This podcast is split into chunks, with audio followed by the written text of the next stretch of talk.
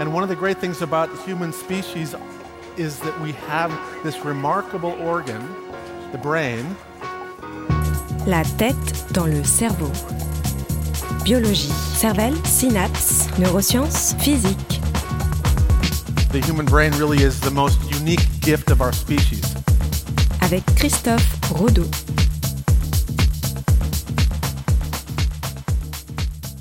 Est-ce que quand tu manges une mandarine, le goût de cette mandarine dans ta bouche, ça te fait penser à un triangle isocèle Un triangle isocèle. Ouais. Alors déjà, non, pas vraiment.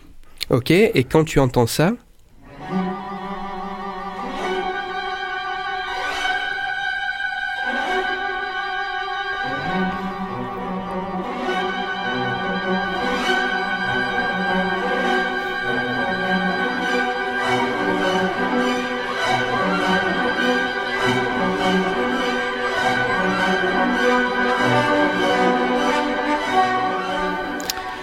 est-ce que ce son, Ouais.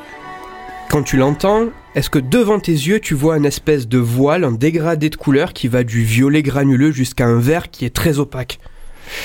Alors du vert peut-être, je vois des hélicoptères par contre, mais c'est parce que je crois que j'ai vu trop le film euh, Apocalypse Now. Peut-être. Ces questions que je t'ai posées sont peut-être un peu saugrenues. Oui, c'est bizarre. Ouais, te dire que tu peux associer des sons avec euh, des images, des goûts avec euh, des sons aussi.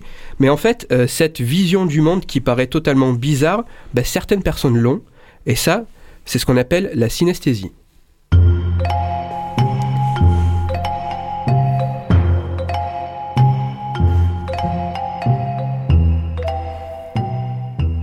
Tu l'as peut-être compris, Julien, mais ce soir, je vais explorer euh, un fonctionnement un peu bizarre du cerveau.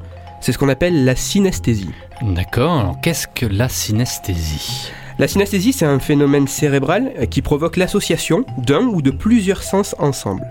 Ce phénomène, il se traduit par la perception d'un élément, ça peut être un son, un goût, un chiffre, auquel on va ajouter une caractéristique supplémentaire. On va ajouter un parfum, une forme, une couleur.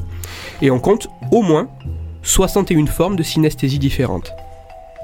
Alors euh, d'accord, mais ça a l'air d'être quelque chose de restreint, c'est-à-dire que tout le monde n'est pas concerné. Combien de personnes ont une synesthésie? Ben, au moins une personne sur 2000.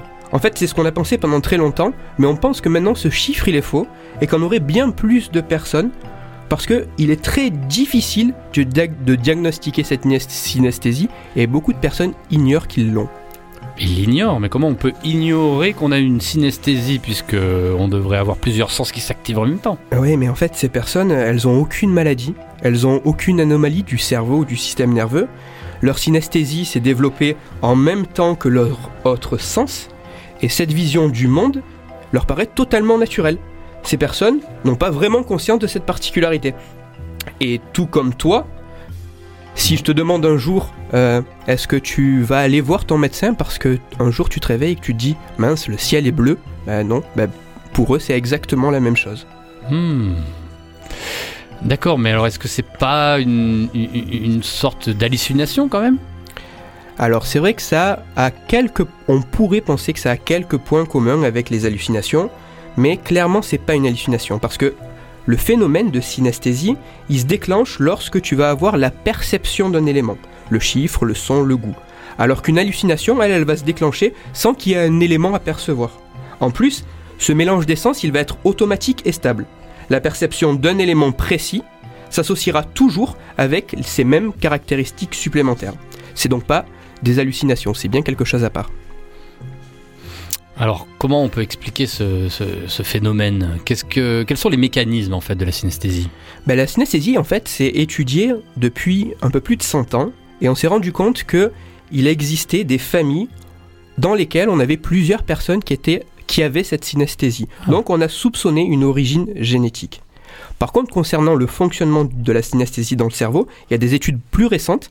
Par exemple, les personnes qui vont avoir une synesthésie qui associe un chiffre avec une couleur vont avoir une connexion plus importante entre deux aires du cerveau, l'aire que l'on appelle le gyrus fusiforme, qui a un rôle dans la reconnaissance de la forme écrite, les lettres, les chiffres, et certaines aires visuelles, que l'on nomme V4 et V8, qui ont, elles, un rôle dans la reconnaissance et l'identification des couleurs. Et donc, ça serait cette hyper connexion entre des structures qui d'habitude ne sont pas autant connectées, qui ferait que l'on aurait ce phénomène de synesthésie.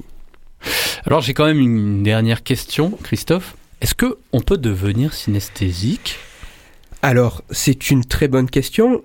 Et en fait, ça peut arriver. Alors, est-ce qu'on va réussir à le garder? Pas sûr, mais on peut le vivre notamment lorsqu'on va prendre certaines drogues comme le LSD. Le LSD va faire associer un sens à un autre. Aujourd'hui, je vous présente pas un livre, mais je vous propose d'aller plus loin sur ce thème de la synesthésie avec euh, un article que, que j'ai moi-même écrit sur mon blog. C'est un article qui va plus profondément sur ce thème de la synesthésie, qui parle de références, de publications scientifiques, de résultats scientifiques. Cet article se nomme L'union des sens et il est consultable sur mon blog qui s'appelle Cerveau en argot. Et on peut aussi te retrouver sur Twitter.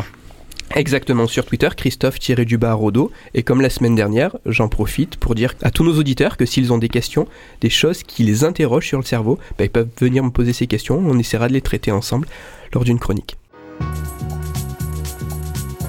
Christophe Rodeau. La tête dans le cerveau.